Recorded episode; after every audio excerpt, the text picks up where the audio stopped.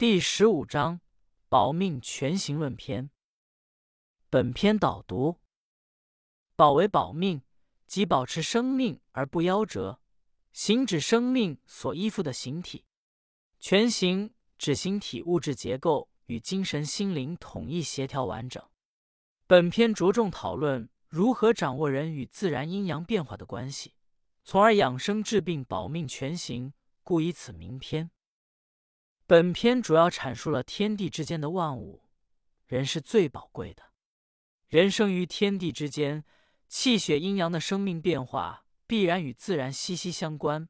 只有掌握了人与自然阴阳变化的关系，才能够达到生命自身中形体与精神的统一，以及生命与自然的统一，从而保持健康长寿。皇帝问曰：“天赋地载，万物西备，莫贵于人。”人以天地之气生，四时之法成。君王众数，境遇权角，行之疾病，莫知其情。流盈日深衣，者于骨髓。心思虑之，欲欲真除其疾病，谓之奈何？岐伯对曰：夫言之谓贤者，其气令气精泄；贤绝者，其阴思败；目夫者，其夜发二。病身者，其生也。人有此三者，是谓坏腑。毒药无治，短针无取，此皆绝皮伤肉，血气蒸黑三。注释：一流淫，淫指侵犯人体的邪气；流淫日深，指积流邪气日久不除，会日渐深入加重。二目夫者，其叶发。陈旧的树木木气消散衰败，则叶落凋败。三针黑指气色暗晦枯槁。译文：皇帝问道：天地之间万物俱全，但没有什么比人更为宝贵的。人禀受天地之气而生存，随着四时规律而成长。无论是君王还是平民。都愿意保持形体的健康，但往往身体有了疾病，自己也不知其所以然，因此病邪就积累日深，潜藏骨髓之内，不易去掉了。这是我心中所担忧的。我想用针刺来解除他们的疾病痛苦，怎样办呢？岐伯回答说：诊断疾病应该注意观察它所表现的症候，比如炎柱藏在器具中。能够使器具渗出水来，琴弦快断的时候会发出撕破的声音，树木必坏，叶子就要落下来。疾病到了严重阶段，人就会出现恶逆。人有了这样四种现象，说明脏腑已有严重损伤，药物和针刺都不起作用，出现皮肉衰败，气色晦暗枯槁。此时再治就很难治愈了。赏析与点评：人是天地间万物中最为可贵的生命，源自天地自然的进化，是在天地自然万物的进化过程中不断完善而产生的。它不仅依赖自然界，而且在与自然界相依为命的过程中，形成了顺应天地阴阳四时寒暑变化的适应性。人的生命，包括生理活动和病理变化。均与自然阴阳五行的变化息息相关。人只有顺应天地四时阴阳的变化规律，生命才能健康的生长发育。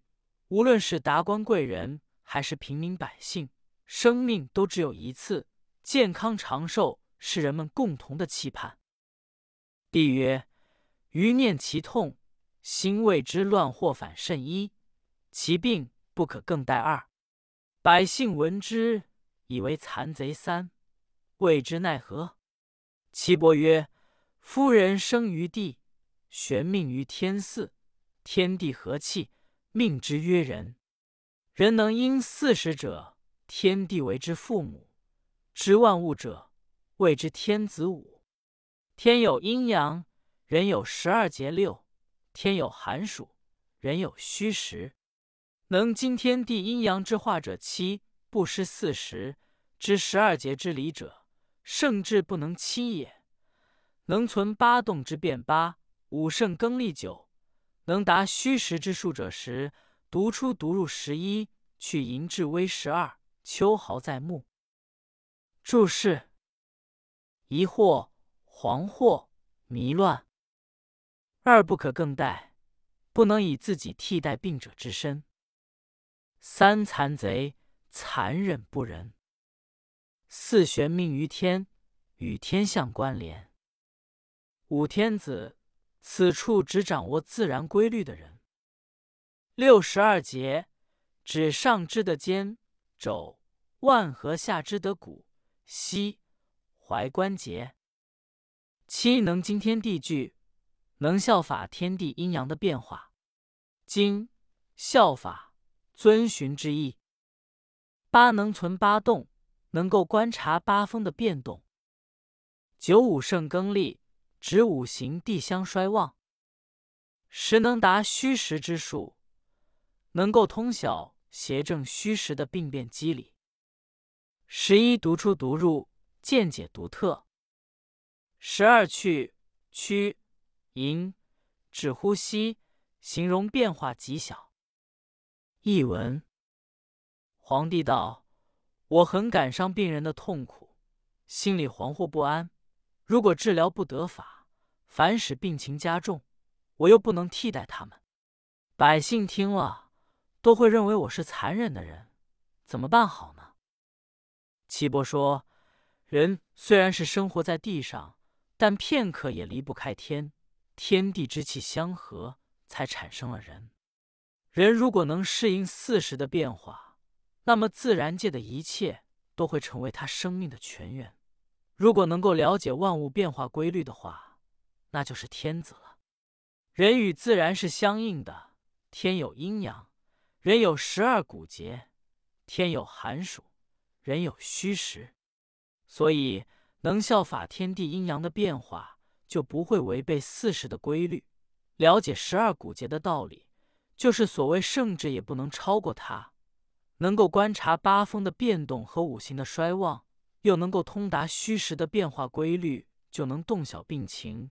即使病人细微不易察觉的变化，也如秋毫在目，也逃不过他的眼睛。赏析与点评：天有三阴三阳之变动，人有十二经脉之流行；天有阴阳寒暑之更替。人有阴阳虚实之变化，如果能遵循天地阴阳变化规律，就不会违背四时气候养生之宜，也就能够掌握十二经脉流行运动之道理，并能洞察四十八风变动，掌握五行更相胜负规律，从而使生命和自然和谐并统一，确保生命活动的正常。帝曰：人生有形，不离阴阳。天地和气，别为九也一，分为四时。月有小大，日有短长，万物并至，不可胜量。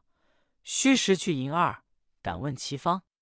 岐伯曰：木得金而伐，火得水而灭，土得木而达，金得火而缺，水得土而绝。万物尽然，不可胜竭。故真有玄布天下者五。前手共于十三，莫知之也。一曰治神嗣，二曰治养身，三曰知毒药为真武，四曰治砭石小大，五曰知府藏血气之诊。无法俱立，各有所先。今末世之次也。虚者实之，满者谢之，此皆众公所共之也。若服法天则地，随因而动，合之者若想。随之者若影，道无鬼神，独来独往六。注释：一九也，八方和中央九个方位。二虚实去淫，上文能达虚实之数者，独出独入，去淫至微，秋毫在目的简缩语，引申指病人的痛苦。三前手，秦代对百姓的称呼。于时。指饮食，百姓耕田赋税，养家糊口。四治神有三义：一指平日的养神，二指全神贯注治疗，三指医患在治疗中的配合神妙，三义皆通。精神情志养生亦更是。五知毒药为真，只掌握药物的真假、性能、功效。六道无两句，医道并非有鬼神在暗中帮助，只要对医道有深刻把握，在治疗实践中就会有独来独往般的自由。译文。皇帝道：“人生而有形体，离不开阴阳。天地之气相合以后，生成了世界上的万物。从地理上可以分为九野，从气候上可以分为四时。月份有大有小，白天有短有长，万物同时来到世界，实在是度量不尽的。我只希望解除病人的痛苦，请问应该用什么方法呢？”岐伯说：“治疗的方法可根据五行变化的道理分析。如木遇到金就被折断，火遇到水就会熄灭，土遇到木就要松软，金遇到火就要融化，水遇到土就要恶绝。这种种变化，万物都是这样，不胜枚举。所以有五种针法已向天下公布了。”但人们只知宝石，而不去了解它们。那五种治法是什么呢？第一要精神专一，第二要修养形体，第三要了解药物的真假性能，第四要制定大小便时以适应不同的疾病，第五要懂得脏腑血气的诊断方法。这五种治法各有所长，先用哪个，要视具体情况定。现在针刺的疗法用补治虚。用泻治实，而这是普通医生所共知的。至于能够取法天地阴阳的道理，随其变化而施针法，就能取得如回应声、如影随形的疗效。这并没有什么神秘的，只是功力积久，就有这样的高超技术。赏析与点评：该段将治神作为养生防病治病的第一要法。治神既可从医生角度来理解，也可从患者角度来理解。从医生角度来理解，就是要求医生要精神高度集中，要如临深渊，手如卧虎，神无盈于众物，才能静意视息，观世之变，全心专注于对病人的诊断，仔细体察病人的寒热虚实、阴阳变化。从患者角度来讲，在治病时，要注意调整患者的精神情绪，纠正失衡的心理变动。不要单纯追求形体脏器修复，也不要单纯偏重于药物的使用。应该使病人情绪稳定，充满信心，积极配合治疗。此外，还要了解个体体质的差异，而适应四时寒暑变化来养生，或依时令而注意生活起居、饮食、睡眠。或因寒暑加减调整药物温凉与分量，还要掌握药物性味、功效遗迹，学会针灸、推拿、刮痧、拔罐等各种具体治疗方法。帝曰：“愿闻其道。”岐伯曰：“凡刺之针，必先治神。五脏已定，酒后已备，后乃存针。众脉不见一，众胸符文二，外内相得三。”吾以行先四，可玩往来五，乃失于人。人有虚实，五虚物近六，五实物远七，治其当发，坚不容顺。手动若误八，真要而云九。静意示意，观世之变，是谓明明时，莫知其形，见其呜呜，见其寂寂十一，从见其非，不知其谁。弗如横弩。岂如发机十二？注释：一众脉，真脏脉及真气衰败的各种脉象；二众胸，五脏的各种微象；三外内相得，脉正相符，行气相合；四无以行先，不能仅从外形上观察；五可往往来，病的发展变化。六五虚，五脏精气虚，或指玉肌珍藏论，脉细，皮寒，气少，泄力前后，饮食不入。七五十，五脏邪气盛，或指玉肌珍藏论，脉盛，脾热，腹胀，二便不通，闷冒。八手动若物，指手动用针时，精神需专一。九针要耳云，针要明亮清洁，运针还要从容坚定。十明明，精气所至，无形可见。十一寂寂，形容气成像寂一样繁茂。十二发机，直起针如发箭迅速。译文：皇帝道：“我希望听一下其中的道理。”岐伯说：“针刺的正法。”要先集中精神，待五脏虚实已定，脉象久后已备之，然后再下针。在针刺的时候，尤其要观察有无脏气衰竭的各种脉象及其他危重症候，同时还要色脉相参，不能仅看外形，必须将发病的机理揣摩清楚，才能给人治病。病情有虚有实，见到五虚的症状，不能随意去补。见到五实的症状，也不可远而不屑。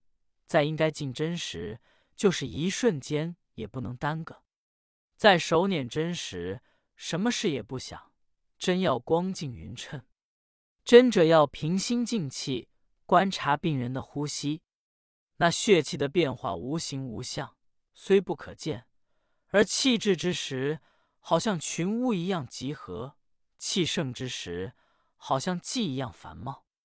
气之往来，正如见鸟之飞翔，而无从捉摸它行迹的起落。所以用针之法，当气位置的时候，应该留针后气，正如横弩之待发；气应的时候，则当迅速起针，正如弩箭之急出。帝曰：何如而虚？何如而实？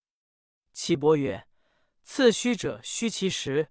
刺实者虚其虚，精气已至，慎守勿失。深浅在志，远近若一一。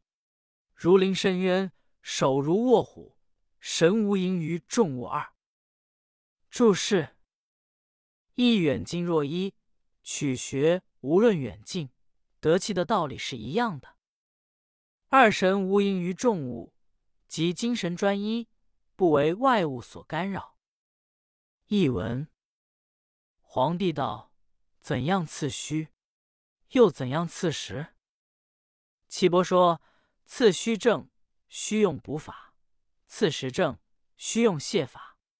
精气已经到了，应慎重掌握，不失时机。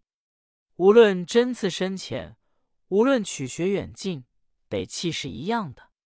在捻针的时候，像面临深渊时那样谨慎。”又像手中捉着老虎那样坚定有力，集中神志，不为其他事物所干扰。赏析与点评：在治疗疾病，尤其针刺时，不仅要诊断明确，掌握病症，治疗还要不失时宜，精神专一，全心专注于病人的诊断治疗中。在这里，用人在悬崖行走和手按猛虎这种危机情景。来比喻，在针灸治疗时，必须做到精神高度集中，不能有丝毫的分心。